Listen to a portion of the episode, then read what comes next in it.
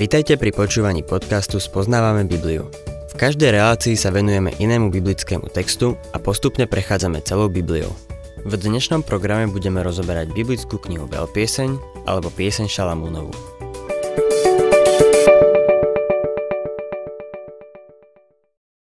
Milí poslucháči, dostávame sa ku knihe, ktorú by som najradšej ani nevysielal v éteri. Je to kniha, ktorej sa hovorí Svetýňa svetých Biblie. Myslím si, že ju to veľmi dobre vystihuje. Existuje veľa spôsobov, ako pristupovať k tejto knihe. Nie je to príbeh, je to vlastne pieseň. Prvý verš označuje Šalamúna ako jej autora. V prvej knihe kráľov v 5. kapitole 12. verši o ňom čítame – zložil 3000 prísloví a jeho piesni bolo 1005. Šalamún napísal 3000 prísloví, je však celkom zaujímavé, že keď spočítame príslovia v knihe prísloví a zarátame k ním aj tie, ktoré máme v knihe Kazateľ, dostaneme sa k číslu, ktoré je oveľa nižšie ako 3000. Máme teda len zo pár prísloví, ktoré Šalamún napísal. O tých, ktoré máme, môžeme povedať dve veci. Poprvé, máme tie najlepšie, ktoré napísal a po druhé, máme tie, ktoré Boží duch chcel, aby sme mali. Z tohto verša sa dozvedáme aj to, že zložil 1005 piesní. Len si to predstavte, zložil ich vyše tisíc. To z neho robí celkom slušného pesničkára. Je zaujímavé poznamenať, že Božie slovo je veľmi konkrétne, keď hovorí, že zložil 1005 piesní nezaokrúľuje ich. Tie, ktoré sa nám zachovali, je zrejme tých 5. Väčšinu Šalamunových piesní samozrejme nemáme. Väčšinou povieme, že máme len jednu. Ale veľpieseň sa takisto nazýva knihou hymnusov. Hymnus je krátka pieseň, čo znamená, že obsahuje viacero piesní. Existujú rôzne názory na to, koľko piesní je vo veľpiesni. Podľa tradičného názoru je ich 5 a súhlasím s tým. Podľa niektorých biblistov je ich až 13. Ja sa budem pridržať tradičného delenia na 5 piesní. Môj milý je označenie pre neho. Láska je označenie pre ňu. Ja patrím svojmu milému a môj milý zase mne. On pasie uprostred ľalí. Veľpiesen 6. kapitola 3. verš. Ja patrím svojmu milému a môj milý zase mne. On pasie uprostred ľalí. 8. kapitola 7. verš. Lásku nemôže uhasiť množstvo vody. Ani rieky ju nemôžu odplaviť. Ak by chcel niekto dať za lásku všetko bohatstvo svojho domu, veľmi by ním pohrdli. Šalamúnova veľpieseň je parabolická báseň. To znamená, že v nej nachádzame podobenstvo. Ťažkosti sú spojené s výkladom, nie inšpiráciou. Podľa niektorých by vôbec nemala byť v Biblii. Je však súčasťou biblického kánonu. Veľpieseň je zanedbávaná kniha Biblie. Čitateľ, ktorý prechádza Božím slovom, si najprv, keď sa k nej dostane, láme nad ňou hlavu. Telesný kresťan ju pochopí nesprávne a príde k nesprávnemu výkladu. V skutočnosti, ľudia, ktorí túto malú knižku nepochopili, ju veľmi zneužili. Keď si Peter lámal hlavu nad niektorými Pavlovými epištolami, napísal druhý list Petra 3.16. Tak hovorí o týchto veciach aj vo všetkých svojich listoch. V nich sú isté veci ťažko pochopiteľné, takže ich, ako aj ostatné písma, neučení a neutvrdení ľudia prekrúcajú na vlastnú záhubu. Nazdávam sa, že to platí aj o veľpiesni. Od Origena a Hieronyma vieme, že Židia nedovolili mladým ľuďom čítať túto knihu, kým nemali 30 rokov. Dôvod bol ten, že je tu nebezpečenstvo vkladať do toho oplzlé, neslušné, vulgárne a sexuálne predstavy. V skutočnosti ide o úžasný obraz telesnej, ľudskej, manželskej lásky. Dáva odpoveď dvom milným skupinám ľudí. Tým, ktorí sa držia asketizmu a zastávajú názor, že oženiť sa je nesprávne, a tým, ktorí sa držia hedonizmu a myslia si, že uspokojovanie svojich žiadostí je to najdôležitejšie. Z tejto knihy je zrejme, že obe skupiny sa mília. Vyzdvihuje manželskú lásku ako niečo úžasné a nádherné. Mladým kazateľom niekedy radia, aby nepoužívali veľpieseň, kým nebudú starí. Jeden vyslúžilý kazateľ mi poradil, aby som na ňu nekázal, kým nebudem mať 60 rokov. Viete, čo som urobil? Zašiel som za roh a okamžite som na ňu kázal. Takí sú mladí kazatelia. Teraz, keď už mám po 60 si myslím, že som kvalifikovaný. Aspoň, čo sa týka chronológie, o nej hovoriť. Táto kniha má pre mňa väčší význam ako pred 40 rokmi. Prepracovaný, živý a odvážny jazyk v tejto knihe predstavuje úžasný a nádherný obraz nášho vzťahu s pánom Ježišom Kristom.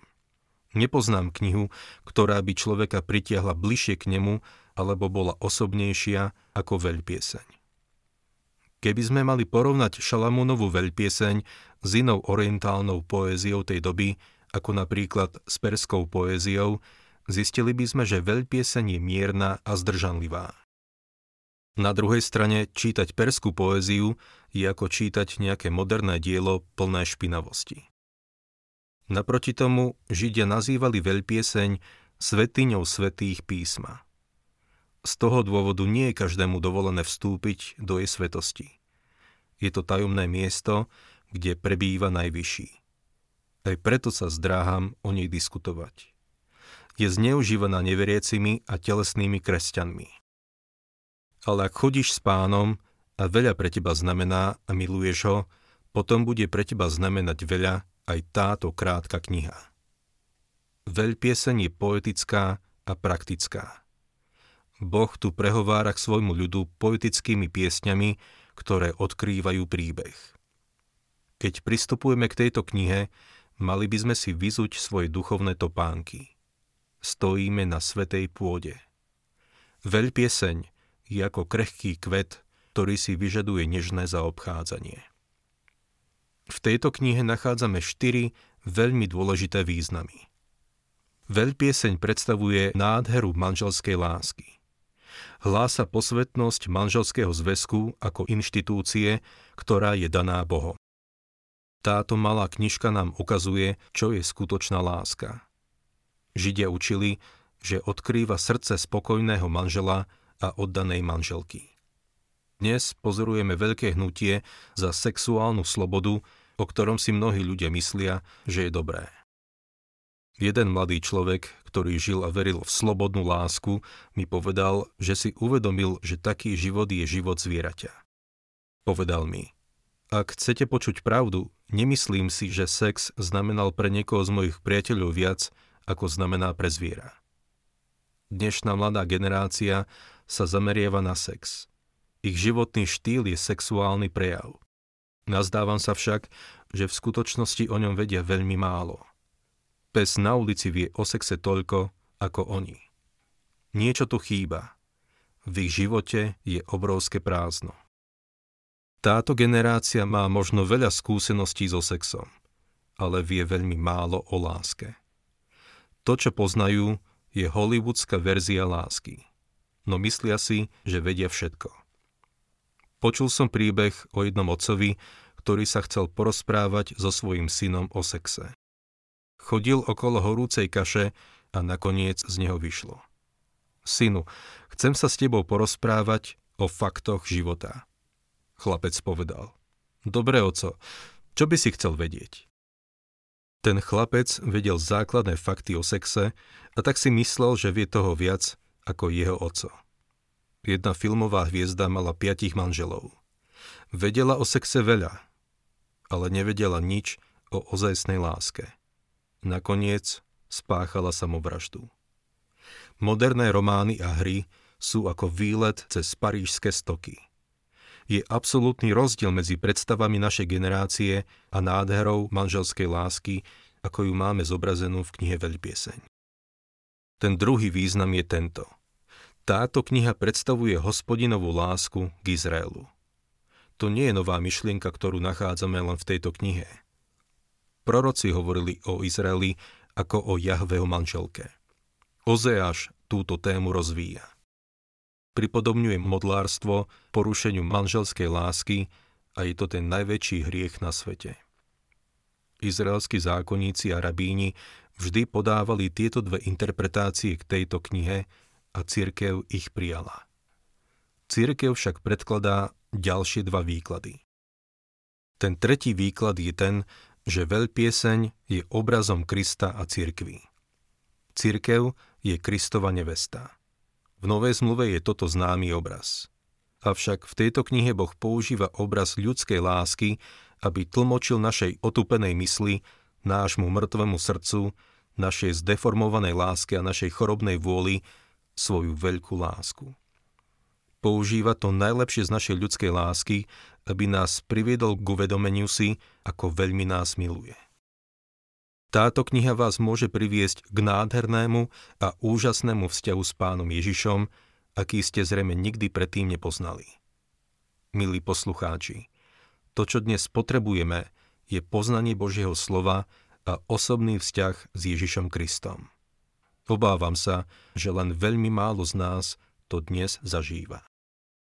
Po štvrté, táto kniha znázorňuje spoločenstvo medzi Kristom a veriacím ako jednotlivcom. Zobrazuje Kristovú lásku k jednotlivcovi a spoločenstvo jeho duše s Kristom. Počas stáročí toto zakúsilo veľa veriacich spomedzi Božích svetých. Pavol napísal Žijem vo viere v Božieho Syna, ktorý ma miloval a vydal seba samého za mňa. Škótsky teológ Samuel Rutherford vedel stráviť celú noc na modlitbách.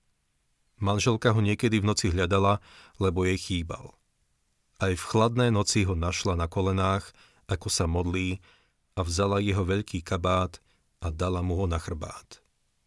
Ľudia ako Dwight Moody a Robert McChaney prišli k skutočnému osobnému vzťahu s pánom Ježišom Kristom. Toto nie je nejaká druhá skúsenosť, ako to niektorí ľudia opisujú. Je to viac ako skúsenosť. Je to osobný vzťah s Ježišom Kristom. Keď vidíme, aký je úžasný a slávny. Musíme dospieť do bodu, keď ľudia budú môcť o nás povedať, že ho milujeme, lebo on nás miloval prvý. Keď otvoríme túto malú knihu, bude to ako keď Mária rozbila alabastrovú nádobu s olejom. Verím, že jeho vôňa naplní náš život a prejde aj k ostatným. Ľudia sú dnes oklamaní. Žijú s pocitom, že žiť kresťanský život je ako riadiť sa návodom na stavebnicu. Návod na poskladanie nejakého autíčka alebo domčeka nám povie, že súčiastku A máme spojiť so súčiastkou D a potom máme vziať súčiastku C a dať ju medzi ne. Poviem vám, niektoré tie návody sú veľmi komplikované. Viem to, lebo ich kupujem svojim malým vnukom. Na niektoré skladačky treba mať vysokú školu. Niektorí si myslia, že aj kresťanský život je taký. Majú dojem, že keď spoja trochu psychológie, štipku zdravého rozumu, poriadnu dávku obchodníckej zručnosti a zo pár biblických veršov, ktorými to celé podsukrujú, dospejú k úspešnému vzorcu pre kresťanský život milý poslucháč. To, čo potrebujeme, je osobný vzťah s Ježišom Kristom. Musíme prežívať k nemu vrúcnú vášeň. Pán sa neuspokojí s týmto chladným, vlažným stavom, ktorý dnes prevláda v cirkvi medzi tzv. odovzdanými kresťanmi. Príliš veľa z tých, ktorí si hovoria odovzdaní kresťania, sú v skutočnosti chladní ako ľad. Niektorí majú dokonca nepriateľský a arogantný postoj. To, čo všetci potrebujeme, je ozajstná, živá, vrelá vášeň voči osobe pána Ježiša Krista. Táto kniha, ku ktorej sa teraz dostávame, nám o tom povie. Nie je určená uchu človeka, ktorý je neveriaci. Je určená veriacím so zakrvaveným uchom, ktorí majú osobný vzťah s pánom Ježišom Kristom. Ak nie ste veriaci, možno bude lepšie, keď nebudete počúvať.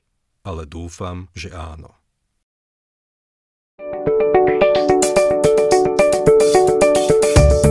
Ak sa vám páči program Spoznávame Bibliu, budeme radi, ak ho odporúčite svojim známym a dáte like, alebo nás začnete sledovať na facebookovej stránke Spoznávame Bibliu. A ak vás niečo oslovilo alebo zaujalo, napíšte nám cez Facebook alebo na adresu spoznávame.bibliu zavinač gmail.com.